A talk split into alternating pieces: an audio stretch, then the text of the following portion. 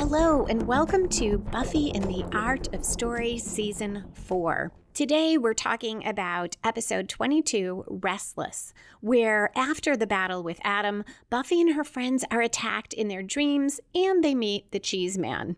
If you love Buffy the Vampire Slayer and you love creating stories or just taking them apart to see how they work, you're in the right place. I am Lisa M. Lilly, novelist and founder of writingasasecondcareer.com, where you can find information about writing, publishing, and storytelling. As to Restless, in particular, today I'll talk about dreams as a vehicle for story, whether there's an overall plot structure here, and how this episode both serves as a coda for season four and foreshadows the rest of the series. There won't be any spoilers though until the end, and I'll give you plenty of warning. Okay, let's dive into the Hellmouth. Restless aired the first time on May 23, 2000, and it was written and directed by Joss Whedon. There also is on the DVD a commentary by Whedon, which I will share some highlights from. I did my breakdown of the episode first, watched it, outlined it, and then I listened to the DVD commentary. I'll cover the episode the same way with the DVD commentary at the end, but before the spoilers and foreshadowing. Right away, we know as viewers that this is a different type of Buffy episode because it starts with the credits. There's no cold open. That scene that usually comes before the credits and sometimes is less than a minute. It's usually a very quick scene that brings us into the story. Here, we just go right to the credits we do start out with some opening conflict. That typically is the conflict that draws the reader in and sometimes relates to the main plot, sometimes not. Here, the main plot I see as the one through line through the dreams, or the key through line, which is that our friends are being stalked and ultimately attacked. And this opening conflict relates to it very indirectly. So we're at Buffy's house, and as Riley heads out the door, she asks if he's sure he'll be all right. And he tells her it's just a debriefing. The military's not going to make him disappear. And the debriefing was mentioned in the last episode. Those guys in suits talked about they would have to debrief the military personnel. Riley also reassures Buffy they're not trying to pin anything on him, that Graham and a lot of other initiative guys testify that Riley is the reason that they are alive. So we do find out from that that Graham survived. When Riley says he might even get an honorable discharge, Giles points out in exchange for his silence, no doubt, and Riley agrees and says it helps to have the inside scoop on the initiative's own Bay of Mutated Pigs. So, this is such a great example of what the show does so well, which is to give us exposition in the form of minor conflict. And we get both reminders about what happened before, but information about Graham being alive, about Riley's status with the military. We now know he probably isn't going to be court martialed, though that was raised in a previous episode. And we find out that he, at least, is not too worried.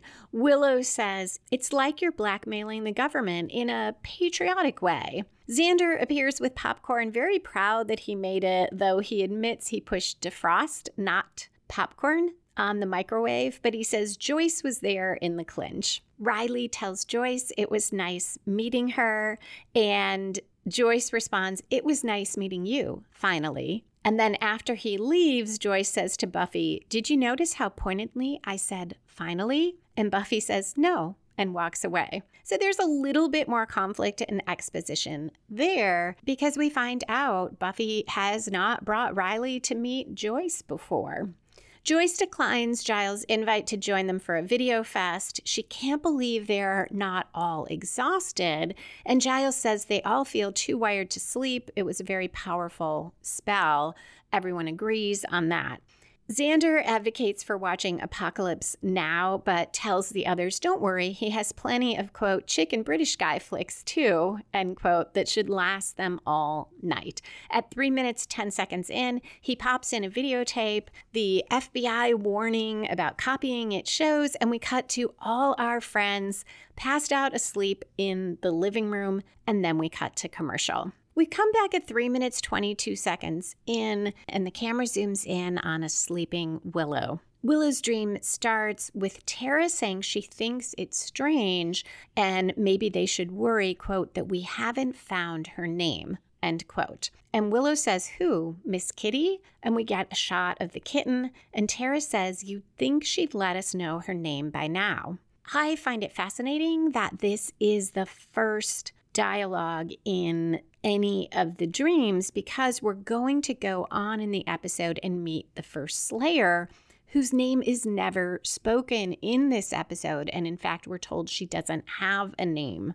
We close up on Tara's face, neck, and shoulders, which are bare. Willow, though, is dressed and she's wearing a yellow t shirt with a design on it and a beaded necklace and a string bracelet. And Willow says she's not worried because she never worries here. But Tara warns Willow that Willow doesn't know everything about Tara. And I see this as a callback to that episode, Goodbye Iowa, where they were hunting for a demon and did a spell, but Tara, unknown to Willow, put the sand under the bed during the spell, and the spell did not work. And we never found out why that was. So here is another hint that there's something about Tara that she is not sharing.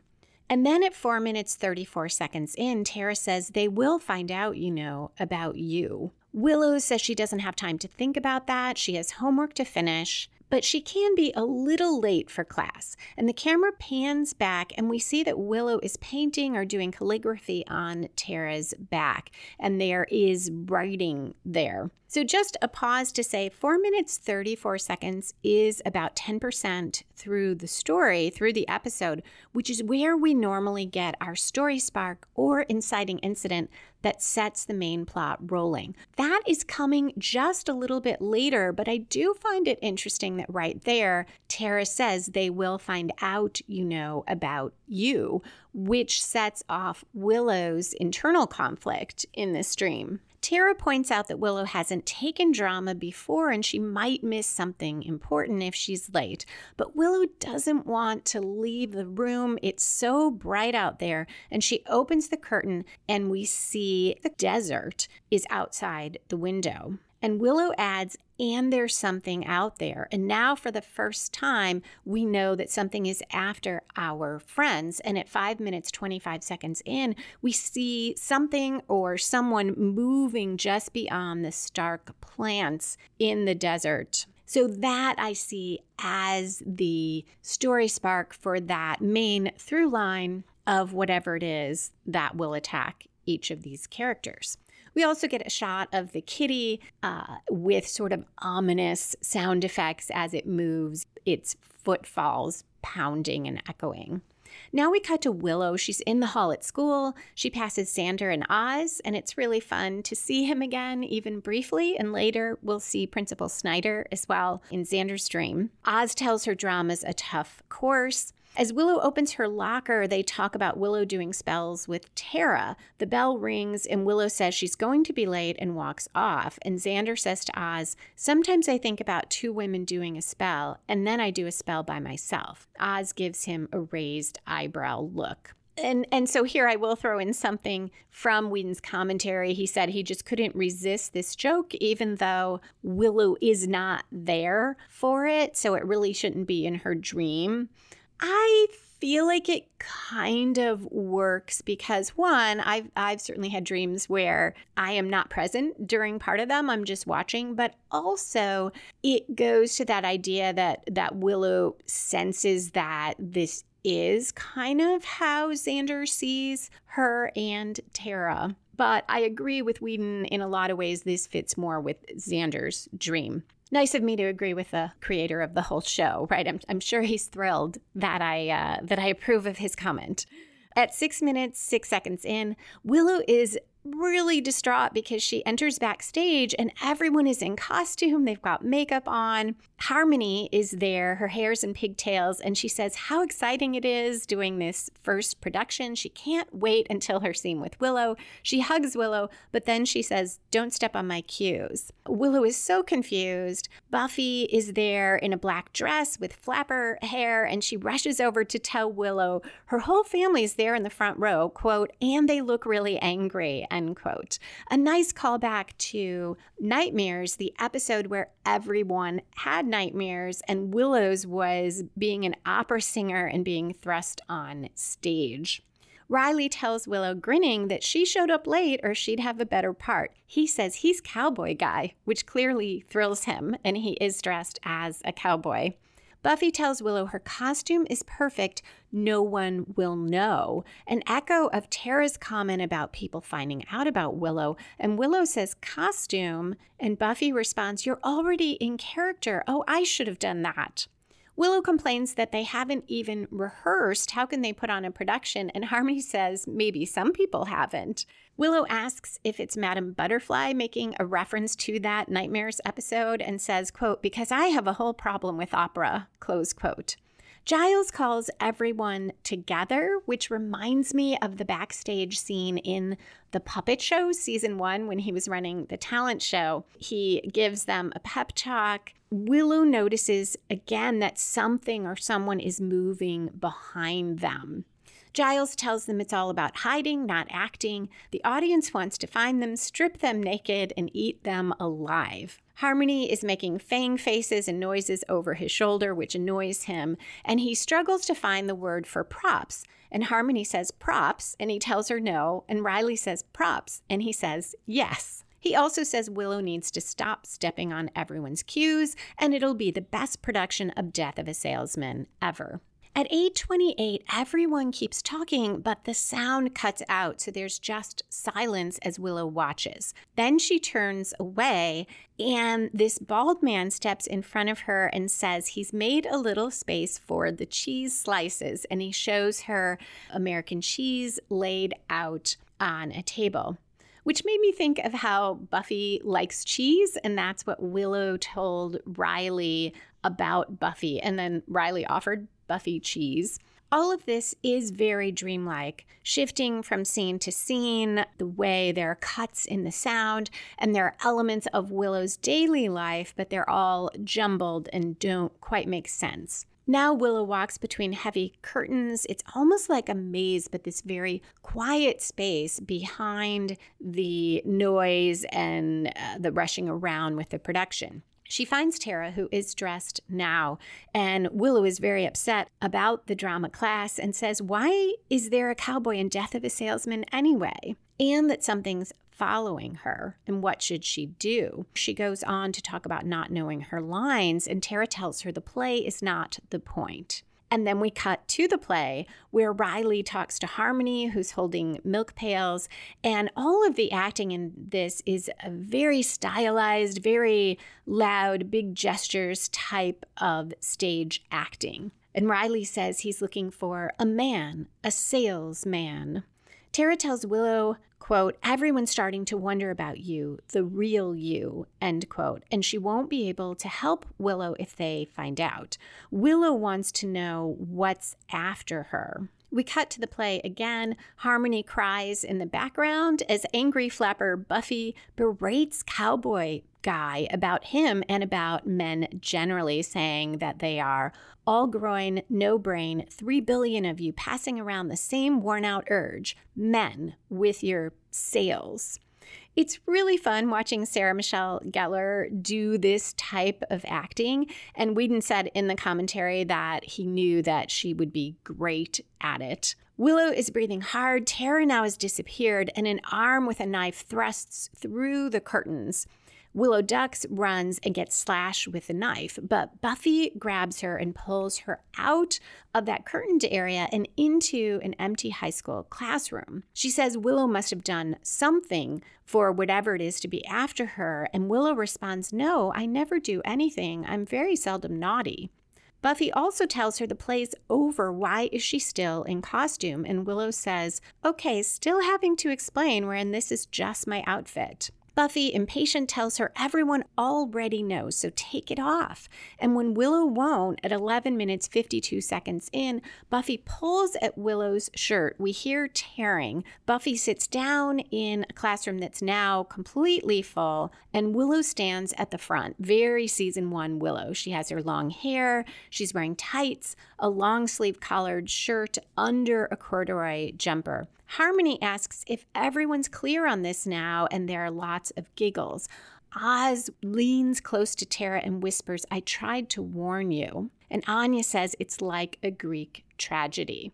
Willow delivers a book report on The Lion, the Witch, and the Wardrobe. It's an obvious connection to Willow's magic, but I also love it because as a kid, that was my favorite book. One of my favorite memories, we had a substitute teacher for, I want to say, first grade. And uh, while our teacher was out on maternity leave, and she read every day from The Lion, the Witch, and the Wardrobe. And it was just my favorite, favorite part of school. But uh, Xander is not impressed and he says, Oh, who cares? Now we get to the climax of Willow's dream.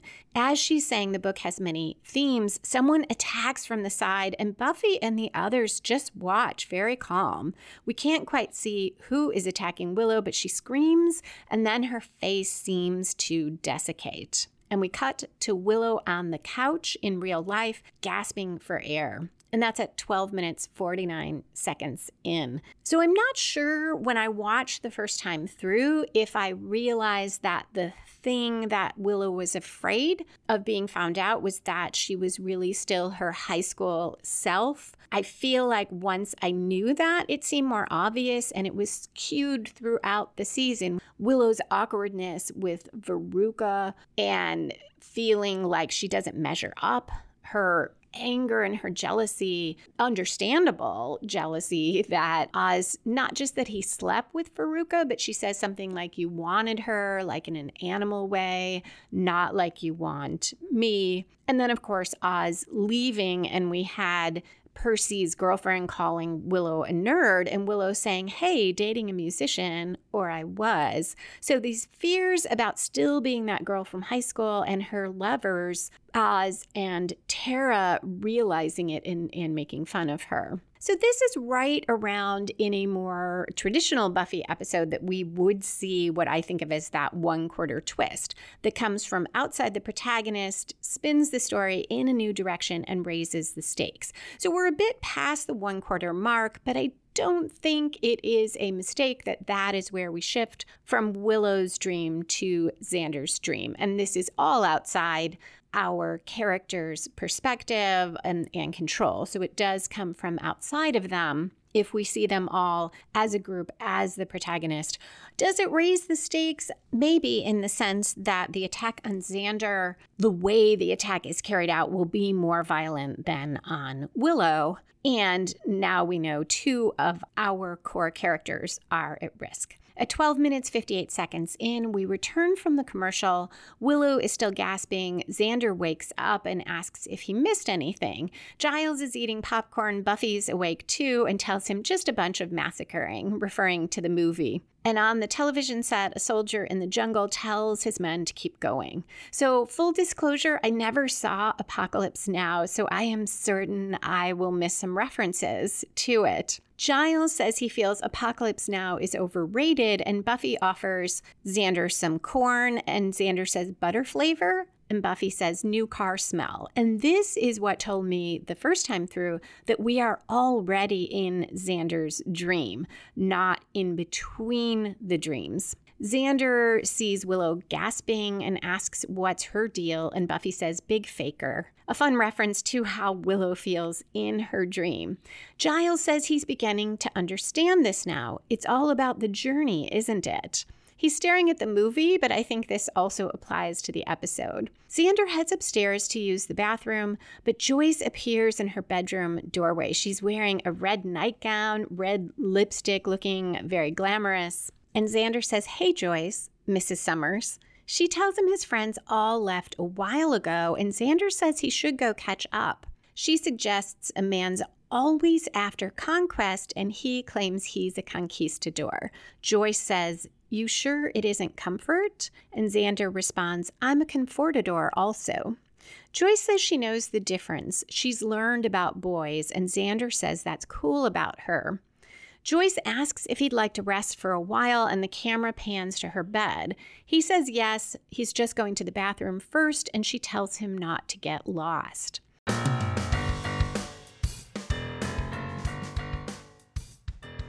We do have some listener comments this time on the Yoko factor. On Twitter, PM Ray commented about the title of the episode that the other way it plays in on this, though it might just be my interpretation, is the initiative.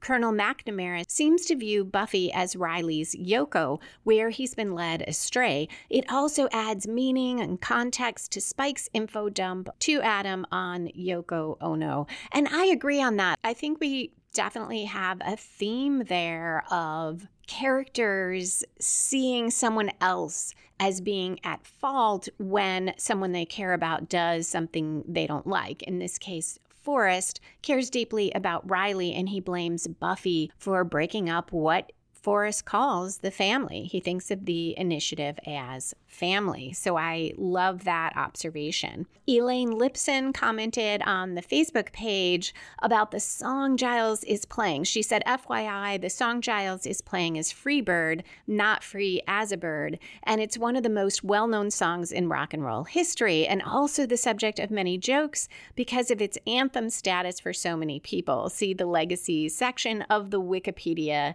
entry. So thank you so much on that. Um, I was familiar with the song song, but I didn't realize what significance it has.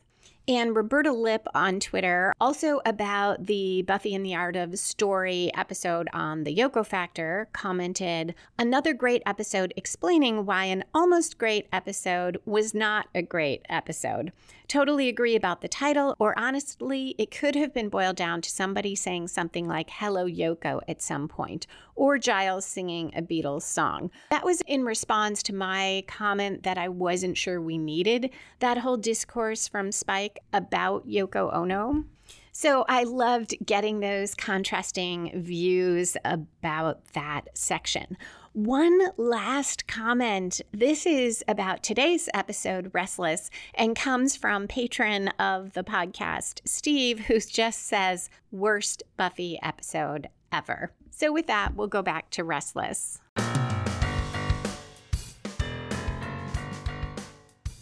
In the bathroom, Xander unzips, but he freezes when he realizes a bunch of initiative doctors and soldiers are watching, and he says he'll find a different bathroom. The door leads first to the hall and then to Xander's basement. The door to the first floor rattles, and there's pounding on the door, and Xander says that's not the way out. We cut to a brightly lit playground. Buffy sits cross legged in a sandbox, and Spike and Giles are both dressed in suits and they're swinging on the swings. And Spike says Giles is going to teach him to be a watcher. And Giles says, Spike's like a son to me. And Xander responds, That's good. I was into that for a while, but I got other stuff going on. And he watches an ice cream truck across the street where he is handing out ice cream to kids. And then our Xander says he has to be with the moving forward. He also asks Buffy if she's sure she wants to play there. It's a pretty big sandbox. And the camera pans back, and we see she's now sitting cross legged in the desert. Xander tells her she can't protect herself from some stuff. And Buffy says, I'm way ahead of you, big brother. Xander responds, Brother? This to me fits this brother reference because Buffy is the one woman in the dream who isn't presented in a sexualized way. I guess Anya is not either, but they are clearly having a romantic relationship. So Buffy is the only one who doesn't fit in that realm in this dream. So maybe Xander has started to see her less as Buffy, who he has a crush on, and more as Buffy, his friend, at least in the dream. Ice Cream Truck Xander watches as Spike and Giles swing higher and higher. Giles keeps encouraging Spike, and our Xander stands there, but he's looking at Buffy in the sandbox. Then we switch to the ice cream truck. Xander sits behind the wheel. Anya's next to him and she asks if he knows where he's going. So we'll have this language repeated quite a bit in the dream. It's clearly a big theme for him. Then she tells him she's thinking about getting back into vengeance. She misses it, and they argue a bit about it. And Xander says society has rules and borders and an end zone. He hears some laughter from the back of the truck, and Willow and Tara are there, both wearing tight clothes and bright lipstick. And they say they find him interesting, and he says he's going places. And Willow responds, I'm way ahead of you. And Xander says, Is that right? And Willow says, Watch this. And the camera cuts away the second before she and Tara kiss to Xander watching them. And then Tara invites him to join them. At 19 minutes 36 seconds in, Anya tells him to go on. She's figured out how to steer by gesturing emphatically, and she makes hand movements as if she's steering, and he goes into the back. For some reason, I just love that moment with Anya and and she's so serious about her mimed steering of the truck.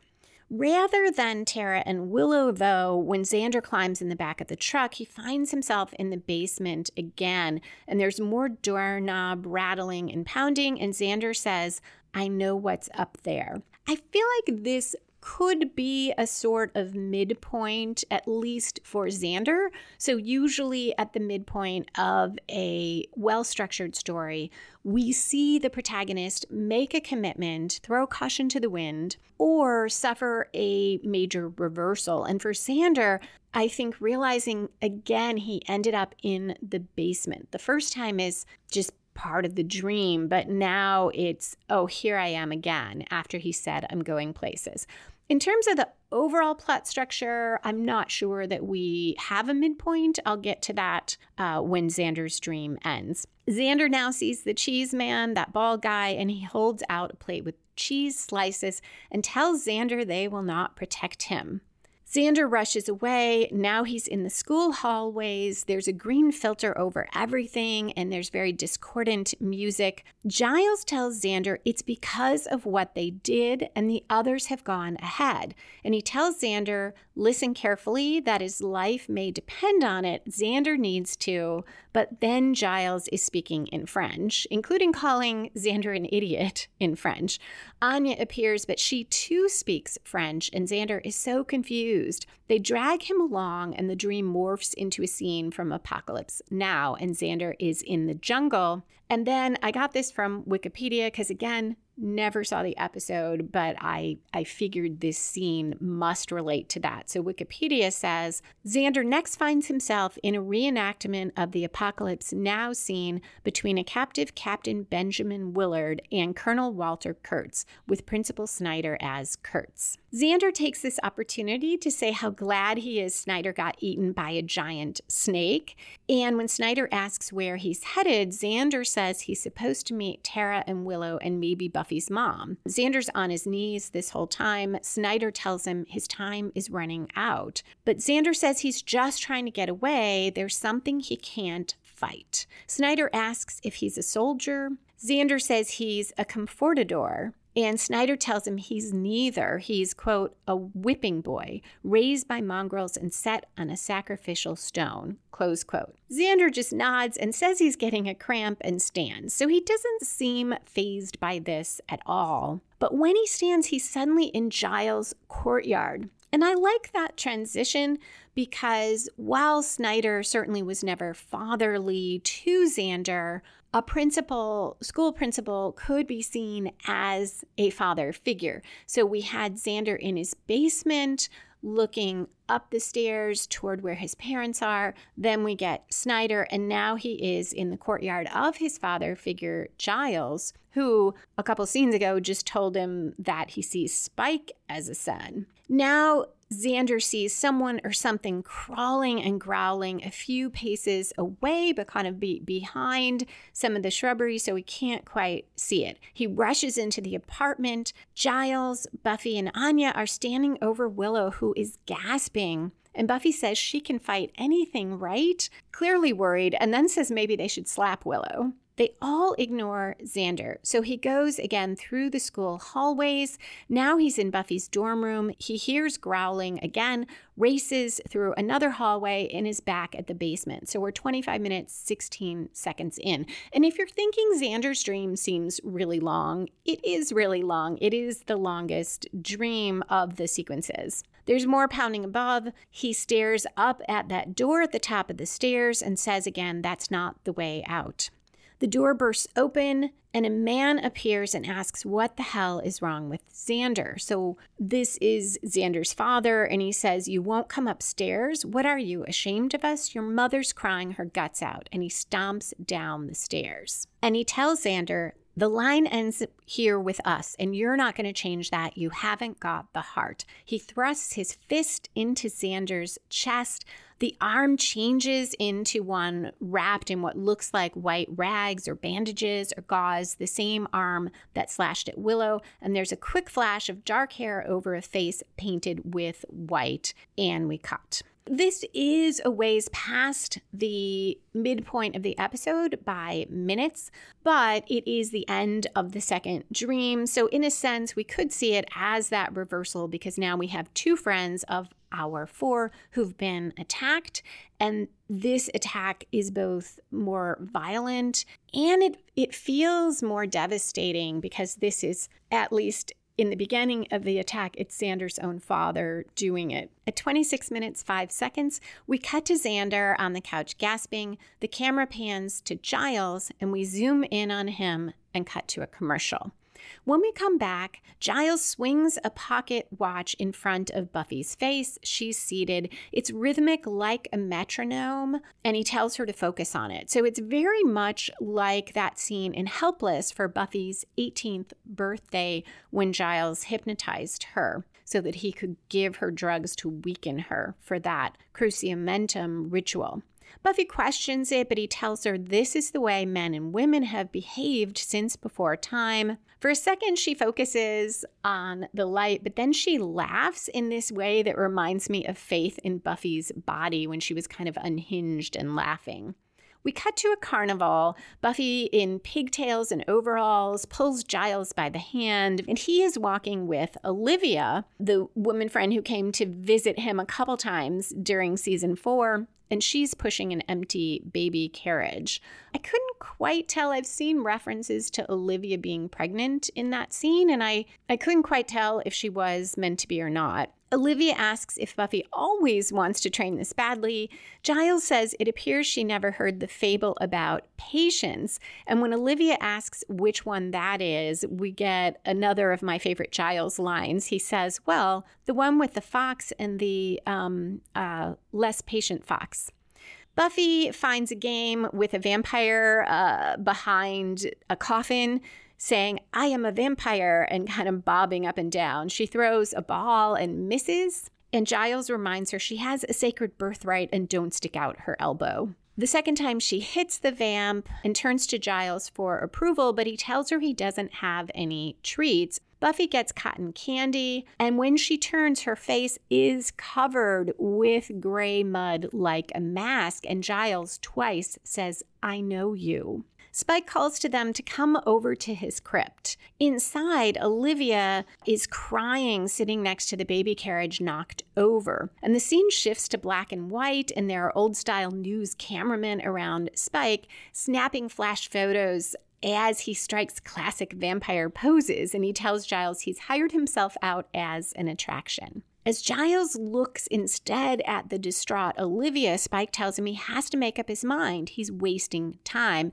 Hasn't he figured it out yet? As Giles leaves the crypt, the cheese man appears, now with the cheese slices on his head, and says he wears the cheese, it doesn't wear him. And I feel like the Cheese Man emphasizes that these dreams are all connected and all dealing with the same thing because he is, other than whatever is stalking them, he is the one thing that appears for all four of them. Now Giles walks into the bronze. He grabs a vampire book. Lots of people in the crowd. Willow and Xander are on the couch going through different books. Xander still has that stab wound. Anya is up on stage and she's doing a comedy act and telling a joke about a man and a duck walking into a doctor's office, but she forgets parts of it. The crowd jeers at her, and Anya does not care and just says, Quiet, you'll miss the humorous conclusion. I feel like Anya would be a great stand up comic because nothing would throw her. And her, her very manner is, is funny because of that. Willow tells Giles this is his fault, but he responds that they have to think of the facts. Also, he's been very busy. He has a gig himself a reference to the times we have seen Giles singing and playing music in this season. Willow ignores what he says and tells him it's some primal or animal force. And in the background, Anya, there's no sound, but she's acting out the man walking into the doctor's office. And then her sound comes on again, and she says the punchline about there's a man attached to my ass. And she gets a lot of laughs. And then she explains to the audience that it was the duck, not the man that talked, which also seems so Anya to do. Willow tells Giles he must have some sort of explanation. And at 30 minutes, 8 seconds in, Giles starts to sing. There's applause and piano music. He gets on stage, and then a full band kicks in. And he sings entirely what he would say when he's giving exposition and explanations and tells them the spell they cast with Buffy must have released some primal evil and he tells Willow to look through the chronicles for some warrior beast. And the audience, including Willow, they hold up lighters that are lit as he sings. And Giles says Xander should try not to bleed on the couch. He just had it steam cleaned. Then he sings No Wait, and feedback screeches through, interrupting him and he starts following the microphone cord and gets down on hands and knees to crawl into backstage. It's very quiet now, and he finds this tangle of black cords, and underneath it is that pocket watch from the beginning of the dream. And he says to himself, Well, that was obvious. It's dark back there, but there's a flash of light, and we see poised above him a young woman, dark skinned, dressed. She's in white, but they're almost like rags or gauze wrapped around her, holding a weapon, growling, and her face is painted white. Giles says he knows who she is and he can defeat her with his intellect. And he says, I can cripple you with my thoughts. Of course, you underestimate me. You couldn't know. You never had a watcher. But as he speaks, she puts a knife to his forehead. We don't see the cut, but we see the blood dripping down as she scalps him. And we cut to Giles in the living room, passed out. His hand is shaking and he drops his glasses. And we cut to a commercial. So we are about three quarters through the episode. At 32 minutes, 13 seconds in, we return with a close up on Buffy sleeping in the living room. This is where, in a more traditional story, we would see the last major plot turn that should grow from the midpoint and take the story in yet another new direction. Does this grow from the midpoint? Um, only in the the loosest sense it certainly is a progression in the story because willow and xander don't understand what is chasing them and giles has figured it out and he has hinted at it being the first slayer.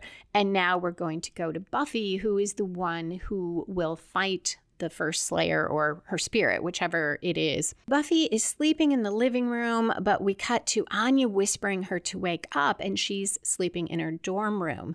Buffy tells Anya she needs her beauty sleep, and she turns onto her back, and above her, the first Slayer is chained to the ceiling and looks down and growls. Buffy awakens in her bed at home, for a second, she seems relieved, but then she's not in bed. She's standing in front of it.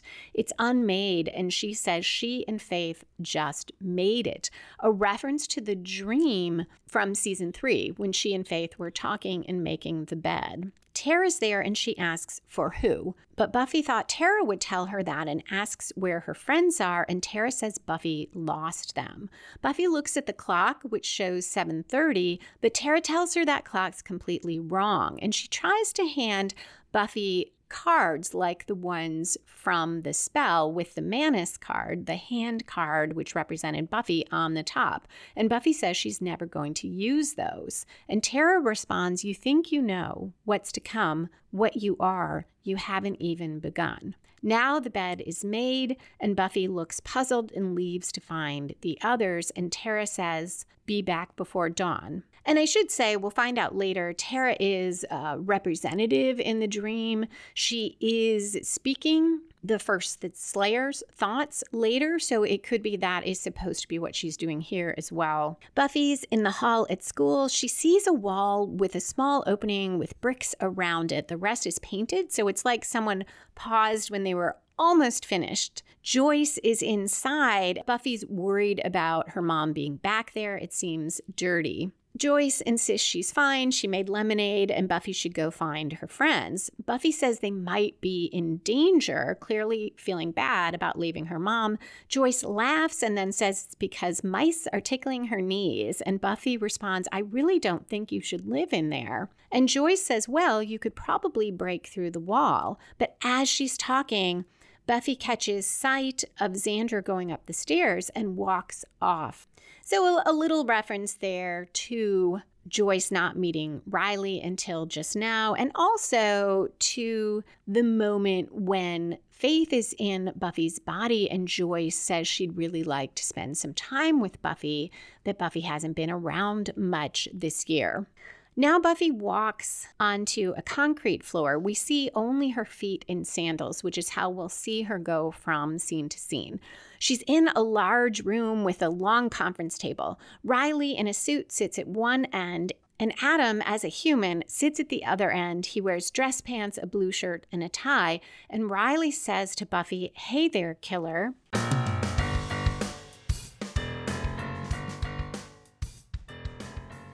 A quick personal update. My latest QC Davis mystery, The Hidden Man, was just released. You can find it at lisalilly.com slash hidden. There are ebook, paperback, and large print editions. Also, I finally have at least the cover for the next Buffy and the Art of Story book, Buffy and the Art of Story Season 2, Part 2 episodes 12 through 22 How to Write About Love, Pyrrhic Victory, and Betrayal. You can see that on Instagram or Twitter at Lisa M. Lilly. That's L I S A, M as in Marie, L I L L Y, or on the Buffy and the Art of Story Facebook page, or by the magic of time travel and podcasting, it might be available as a book already, in which case you can find it wherever you shop for books or ebooks or at lisalilly.com slash buffy books.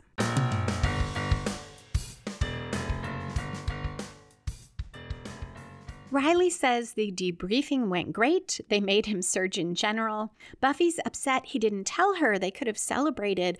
Riley says they're busy drawing up plans for world domination. The key element is coffee makers that think. And I couldn't help thinking, yikes, we have those now. And Buffy says world domination. Is that a good? Riley tells her they're the government. That's what they do. And he turns to face her, and now we see there's a gun lying on the table pointed toward Buffy. Human Adam says Buffy's uncomfortable with certain concepts, which is understandable. And he does sound pretty much like Adam, just a little more human. And he goes on aggression is a natural human tendency, though you and me come by it another way. And Buffy responds, We're not demons. Behind her, very faint, is the first Slayer. And Adam says, Is that a fact? Riley tells her they have important work to do. He goes on a lot of filing, giving things names. And this made me think of how the very first dream started with Tara worried about she hasn't told us her name and not knowing if if we're referring to the kitten or we, we're referring to the first Slayer. So we have this name theme. And Buffy asks what Adam's name was. And Adam says, Before Adam, not a man among us can remember. And this too made me think of the first Slayer who doesn't get a name in this episode. Although, in the last episode, when Willow did that spell, she referred to Sineya, the first of the ones, but no one says that name here. It's like nobody remembers that, and the Slayer will tell us she doesn't have a name. 36 minutes, 13 seconds in, all the lights dim, a loudspeaker voice says, The demons have escaped, run for your lives. Human Adam leaves because he and Riley agree they have to make a fort and he's going to get the pillows. Buffy sees a bag of weapons at her feet and tells Riley to wait. She has weapons, but her voice is whispery. It's like it won't come out. She opens the bag and inside, instead of weapons, finds what looks almost like a liquid concrete mix. It's gray and she needs it and then studies her fingers and puts it on her face. And now it's not grainy anymore. It's it's like mud or a heavy face paint. Riley appears again now in flannel, looking more like himself, but he chides Buffy and says he thought she was looking for her friends. He calls her killer and says if that's the way she wants it, she's on her own, which is a callback to Forrest calling Faith a killer and Faith saying no, she's a slayer. Buffy doesn't know about that, but maybe unconsciously she does because we've seen in her dreams Buffy is connected to all kinds of things. So maybe she's connected to all the Slayers in her dreams. Buffy walks again, concrete turns to sand, and she's in the desert. It's very bright and stark. Her face is not painted anymore. And she says, I'm never going to find them here. Tara emerges. So Buffy's in a sundress. Tara's in this very flowing sort of outfit, similar colors like mauve and pink. And Tara tells her, Of course not. That's why she came. And Tara also tells Buffy that Tara was borrowed quote, someone has to speak for her, close quote. And the first Slayer appears next to Buffy. So now we're at the climax, that part of the story where our opposing forces have their final clash and resolve the conflict. Buffy says, let her speak for herself. That's what's done in polite circles. The first Slayer circles Buffy as Buffy says this, and now we see her more clearly. She is a young black woman. Her face is painted white. Tara continues speaking for her, telling Buffy she's asking the wrong questions when she asks about her friends. She also says she has no speech, no name. Quote, I live in the action of death, the blood cry, the penetrating wound. I am destruction, absolute, alone. And Buffy says, the Slayer. And the Slayer says, the first, which is an interesting ambiguity because the source of all evil in the Buffyverse is also referred to as the first. And that seems like that can't be accidental. Buffy looks at the cards now. She has them in her hands, but she sees herself with her friends in the living room and says she's not alone. When the first Slayer says she does not walk in this world, Buffy protests that she does walk and she talks. So Buffy says, I walk, I talk, I shop, I sneeze. I'm going to be a fireman when the floods roll back. There's trees in the desert since you moved out, and I don't sleep on a bed of bones. Now give me back my friends. This is a bookend to the first episode of the season where Buffy was so alienated from her friends and went off alone to try to deal with things. She didn't share with them how she felt until she ran into Xander at the Bronze. The first Slayer responds, No friends. She's speaking herself this time, not through Tara. She says, No friends, just the kill. We are alone. The cheese man ducks into the frame, shaking two slices of cheese, and Buffy says, That's it, I'm waking up. But the first Slayer dives at her, they fight. In the middle, Buffy says, It's over, they're not doing this anymore. But the first Slayer keeps fighting. Finally, they roll down a hill, one tumbling over the other. Buffy says, Enough. She wakes on the carpet in her living room, sees her friend, so we think the dream is over, but then the first Slayer lunges, lands on top of Buffy. She's thrusting her stake, but it's going into the carpet, not to Buffy. And Buffy kind of rolls her eyes and says, It's over, okay? I'm going to ignore you and you're going to go away. You're really going to have to get over this whole primal power thing. And Buffy gets up and walks to the couch. The first Slayer looks exasperated, and Buffy says, You're not the source of me. Also, in terms of hair care, you really want to say, What kind of impression am I making in the workplace? Because, and now Buffy really wakes up. I wasn't sure where in the course of these dreams to talk about this portrayal of the first Slayer.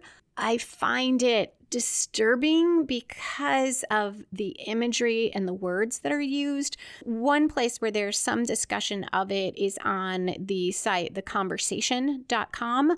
A revamped Buffy could rectify the original Slayer's problem with race. It talks about the lack of representation in the show and also says this about this episode and the first Slayer. Quote, but while she belatedly gave a woman of color a central role in the mythology underpinning the series, her portrayal was deeply primitivist. End quote.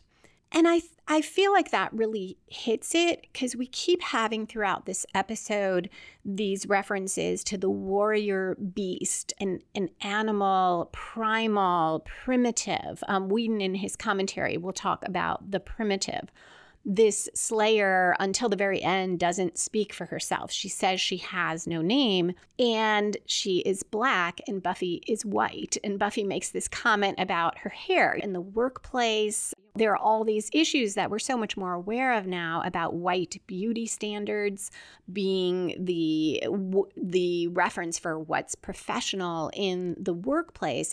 Buffy has the long straight hair. Buffy even at the beginning of this scene says, "I need my beauty sleep." And I feel like probably that was unconscious on the part of the writers here, but it's still really disturbing. I, I do think the reason the first Slayer is black is because she is supposed to be from among the first humans, and humans evolved in Africa. Makes sense, and I think the problem is you can have a, a, primitive first Slayer, but what really highlights the problem here is that you don't have enough other representations of people of color. We do have some. We have Olivia in this episode, but she's only been in a few episodes. We've had other black characters. We had Kendra. Um, we had Mr. Trick, but it is predominantly a white world. So that makes it even more troubling to have one of the few black characters who is important be a representation of the primitive. Now that Buffy is back in her living room and awake, we're in the falling action section of the episode. This is where we tie up loose ends, resolve any subplots, and we definitely get that here. At 41 minutes 36 seconds in, all the friends wake up. We then cut to them sitting around the dining room table talking about the first Slayer, who Xander says was, quote, not big with the socialization, close quote. Giles says joining with Buffy and invoking the First Slayer's power was an affront to the source of that power. And when Buffy mentions he could have told them that before, he says he did. He said there could be dire consequences. Buffy points out, yes, but you say that about chewing too fast. Joyce appears uh, not in her red robe and negligee now, but in a fluffy robe and says she guesses she missed some fun. Willow responds, The spirit of the first Slayer tried to kill us in our dreams. And Joyce says, Oh, you want some hot chocolate? Think how far Joyce has come from that moment when she first saw Buffy and Spike dust a vampire. When Joyce says Xander's name, he says, What Joyce? and then awkwardly switches to Buffy's mom. He agrees to help her with the hot chocolate, calling her Buffy's mom again. Buffy's a little spooked still and says she never really thought about the first Slayer. The others agree it was intense, and Buffy says, Well, at least you all didn't dream about that guy with the cheese. They exchange glances. Then in the hall upstairs, Buffy looks into her room. It's in shadows. The bed is made, and she hears Tara's voice. You think you know what's to come, what you are. You haven't even begun. Buffy walks away, and we end on a shot of the empty bedroom. In his commentary, Joss Whedon said he decided to do this episode the way he did because two seasons in a row they ended with a huge finale. And this time he wanted to do it differently. So we had the finale, the two part finale in the Yoko Factor and Primeval, and this was a coda to season four. and an exploration of the four key characters. And he said the running theme is the primitive, the first slayer attacking each one in their dreams, but it's really more about who each character is. Whedon also said this was a big departure for him because he is very, very structured and usually can't write unless he knows exactly where he's going, which tells me a lot about why I love Buffy so much because that is the kind of story that appeals to me, uh, as you might have guessed. One that has a strong story, strong structure, but then also develops the characters, has important themes, and so forth, but, but really has that structure. Here, he said it was so different, he had to just let it flow, free associate, make the images fit the characters, and he said he found it very liberating. He also said that he knew a lot of people were not going to like it. With Willow's Dream, he commented that he didn't notice that it started out talking about names, particularly letting something tell you its name, versus later on, Riley and Adam are going to find things and assign them names. And he said on the internet, a viewer pointed out that this was a good representation of the difference between feminine and masculine approaches.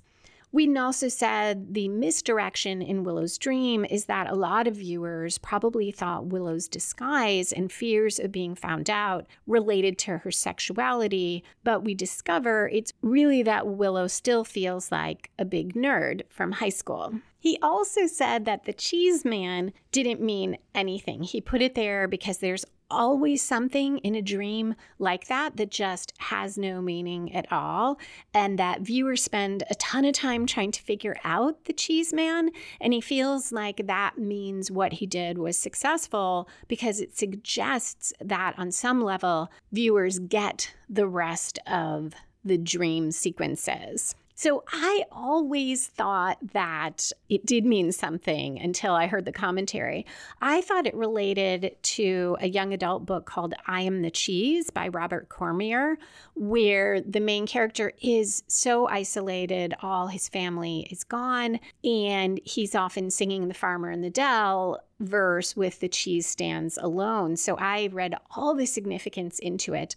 I've mentioned before Robert Cormier's book, The Chocolate War, in the band candy section, and I, I still would so love to ask Joss, Joss Whedon if he read Cormier's books because I wonder if, despite him saying that he just stuck the cheese man in there for no reason, whether on some level he does draw from those books, but I doubt I will uh, get to ask him that ever. He also commented on the gender roles in the backstage interaction, specifically that part where Giles listens to Riley when he says props, but previously told Harmony that props was the wrong answer. In Xander's dream, Whedon noted that Xander dreams about all the characters in a sexual way. Um, he doesn't comment on Buffy not being included in that, but he does talk about Willow and Tara and Joyce. And he said it was really fun having this scene where Kristine Sutherland got to be very sexy, and that so often on television, mom characters just never get to do that. He said that when Joyce asks if he's really looking for comfort, that reflects the love that Xander does not get from his mother, which I find interesting since we never see the mother in the dream, but the father does say something like, Your mother's crying upstairs and you're ashamed of us. Whedon also commented that Xander's journey always leads back to the basement because one of Xander's sense of failure, but two, because he's afraid of something there. And I'll talk about that a little more in spoilers. Xander watching himself in the ice cream truck from afar is him seeing that he has no future and it symbolizes his sense of failure. And I really like this. Whedon said it is Xander's point of view of himself. And maybe part of why I enjoy this episode more than a lot of people do who really prefer a structured story, as I do, is I am intrigued by dreams. I used to belong to a dream interpretation group. We met for years and we didn't do it in a you know look in a book and see what a dream means although a few of us had books like that we almost used it as a group therapy. We would write down one dream that we brought in each, usually once a month or once every two months. And the other people would help us figure out what we could learn from it by asking questions. So I, I do find dreams intriguing in the way that they reflect our daily lives, but also sometimes can help us sort things out. We said some things that are kind of obvious by the dialogue that Xander feels everyone's ahead of him. They're speaking a different language, and basically they're growing up, and he can't figure out how to do that, how to be an adult, or why it is such a struggle for him. And he said the evil father in Xander's home is a real life problem that is at the heart of Xander's story, which is emphasized when that father rips out Xander's heart. And he said the two things for Xander are he can't get out of the basement and he can't stop being a Harris. On Giles' dream, of course, Whedon comments on Giles being the father figure and Buffy being the little girl. And he says Giles' problem is that he can't decide who he wants to be. Should he go off and be a real father, which is symbolized by Olivia and the carriage? should he be a rock star or should he be the guy who gives exposition to Buffy and her friends? And Whedon said exposition, but I, I do think he meant should he be the guy who continues to guide Buffy and her friends? And he said the bronze scene brings this together because he basically put Giles' living room in the bronze because they're sitting there on Giles' couch. And then Giles sings the exposition. So we mix the rock star and the exposition guy. I found Whedon's comments on Buffy's dream the most interesting. He said that that scene with Riley and Adam at the conference table, that this is Buffy's fear of what Riley might be underneath, evil corporate CIA guy and that it shows their relationship is not entirely stable because Riley doesn't walk in Buffy's world. And I have throughout the season been thinking of it more, especially when I looked ahead to season five, more as Riley struggling with that. That who is he without the initiative? How does he fit in Buffy's world? He doesn't have enough of a role.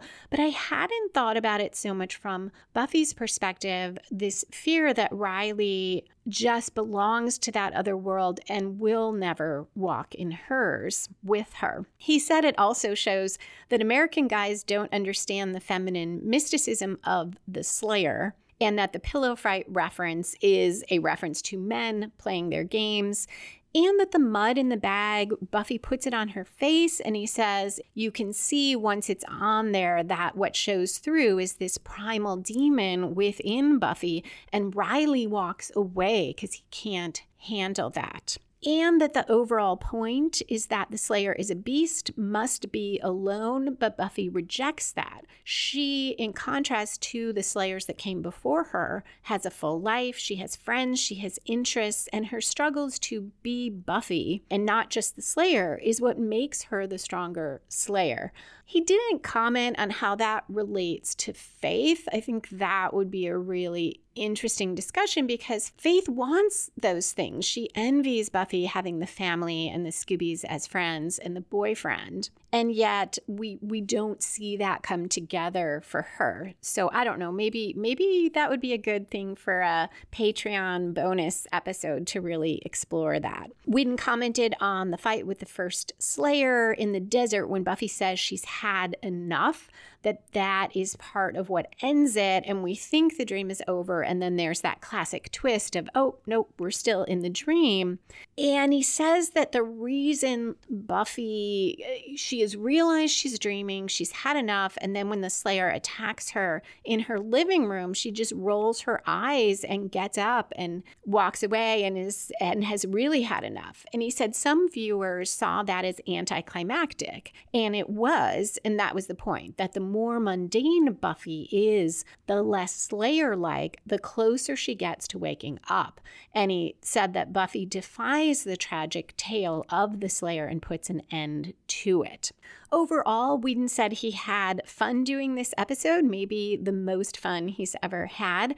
but he emphasized it was not a game. He was not playing with the fans. At that point, he was pretty sure the show would be picked up for the next season.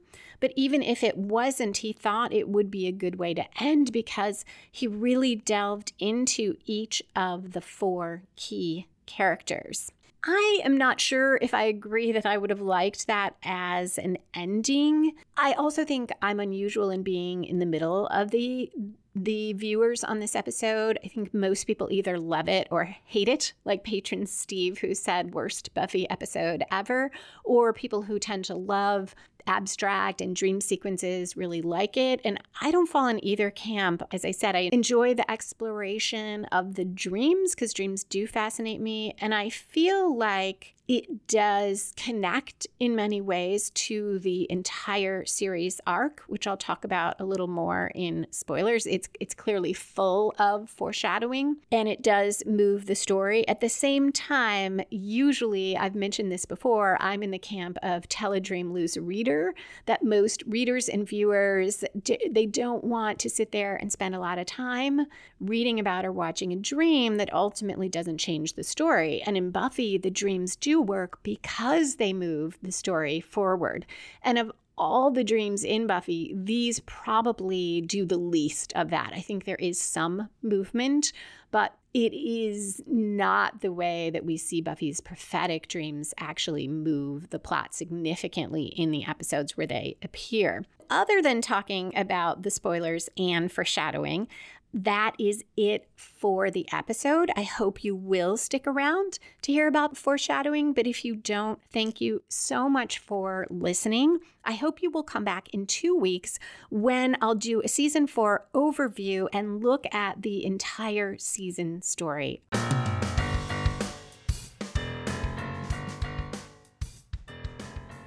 If you'd like to apply the story structure I talk about in Buffy and the Art of Story to your own writing, you can download free story structure worksheets at writingasasecondcareer.com slash story.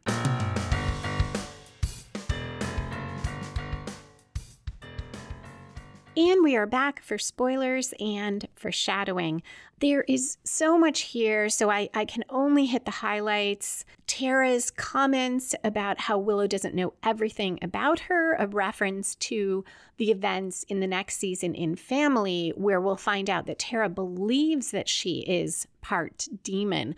That's why she subverted that spell in Goodbye Iowa. And so I find it interesting that there is that hint of that here when we are also hinting at Buffy's the slayer power and the demon nature, possibly, of that. Willow saying she's very seldom naughty and she doesn't know what's after her. I feel like this is great foreshadowing for Willow's arc with magic because Later in this episode, she'll be the one who says to Giles, it has to do with the spell we did. But in this episode, she's saying, Oh, I don't do anything naughty. It can't be anything I did. And there's a little bit of denial there. And we'll continue to see that more and more with Willow that ignoring of the consequences, the danger to herself of her magic, but also the consequences to others and, and the dark sides of that. Whedon's comments about Willow, he mentioned specifically her fear that Tara and Oz together are looking at her, realizing or seeing, oh, she was just a big nerd. And in season six, when Willow is struggling with magic, she says something, I think it's to Buffy, about why would Tara want her that she met Tara when she was already a witch. And why would Tara want her otherwise? What is there about Willow? And she says Tara didn't even know that girl of the girl in high school who didn't do magic yet. So you see how tied this is to Willow's sense of self worth, and that this is a real fear that plays out for her when she tries to contemplate what life might be like without magic, but also that Tara would somehow find out that Willow is not the person that Tara believes her to be.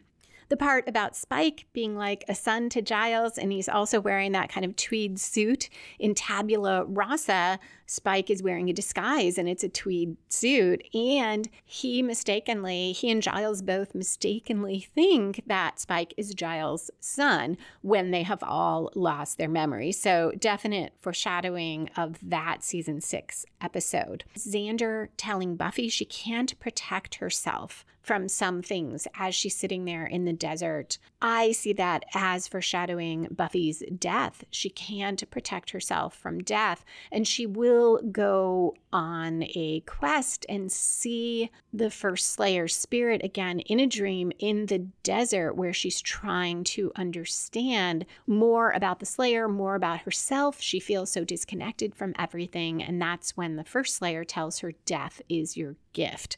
And Xander is saying this to Buffy while she is sitting cross legged in this desert. So I see that as a reference to Buffy's death. Whedon's comment about Xander's greatest fear being he can't get out of the basement and he can't stop being a Harris. And we saw Xander keep saying that's not the way out when he's looking up out of the basement and also his his fear of his parents and him being ashamed of them. His father said, You're ashamed of us. All of that comes back in season six in Hell's Bells when he leaves Anya at the altar, partly because he fears who he is. He fears becoming his parents and that he can't escape it. That's a huge theme for Xander and a huge foreshadowing. And of course, Anya saying, I'm thinking of getting back into vengeance. And it's right after she asks Xander, Does he know where he's going? And Anya will choose to become a vengeance demon again after Xander leaves her at the altar. And he doesn't know where he's going. That's that's part of the issue. Anya asking him that in the dream is very significant and reflects, I think, something Xander is sensing about not just his life, but their relationship that Anya is going to need more. And he fears he won't be able to be there for it. I love Giles singing the exposition. It foreshadows the musical episode in season six, one of my favorites. And Whedon commented on that as well and said that's part of what gave him the idea to do it. Joyce behind that wall, I see it as somewhat foreshadowing her death, her being uh, not part of Buffy's life, although Whedon said that that was not primarily the reason for it, that it really was more symbolic of that part of Buffy's life being walled off as she pursues other things. And then, of course, in Buffy's dream, also, we have so many references to Dawn, Be Back Before Dawn, and, and a, a number of others. And there was um, a previous reference to Dawn in a dream in the Buffy Faith dream when Faith talked about little sister coming and also little Miss Muffet. So this is uh, just building on all that foreshadowing. And Whedon said that for Restless, Michelle Trachtenberg, who plays Dawn, she had worked with Sarah Michelle Gellar before. I looked it up. That was on All My Children. And she came to the set to watch. And that's when Sarah Michelle Gellar suggested that Joss Whedon have Michelle Trachtenberg read for Dawn. So that's kind of neat that in the first episode where Dawn's name is spoken, that's when Michelle Trachtenberg came to the set. I just I thought that was cool. I also think the chain in Buffy's dream around the first Slayer when she's chained to that ceiling foreshadows the Shadow Men chaining the girl who becomes the first Slayer and forcing the demon energy on her. Of course, we have Buffy's looking at that clock that shows 730, which is a callback to that dream where Faith talks about counting down from 730. And at that point, it was 730 days before the episode where Buffy would die, because that was season three. So again, we see that 730 clock reference. Buffy's, it's over, okay? I'm going to ignore you and you're going to go away. This is where I see some movement in the Buffy series arc and Buffy's personal arc because at the end, then Tara says, You think you know what's to come, what you are, you haven't even begun. Words that Dracula will say to Buffy in the beginning of season five. And I think all of this relates to had Buffy not had this dream and her friends not had this dream, she might not have recognized what was happening in that first episode and been moved to embrace learning about her history and asking Giles to be her watcher again. It's because of this dream that she starts to understand that the first Slayer really does matter to her. She said she never really thought about her before.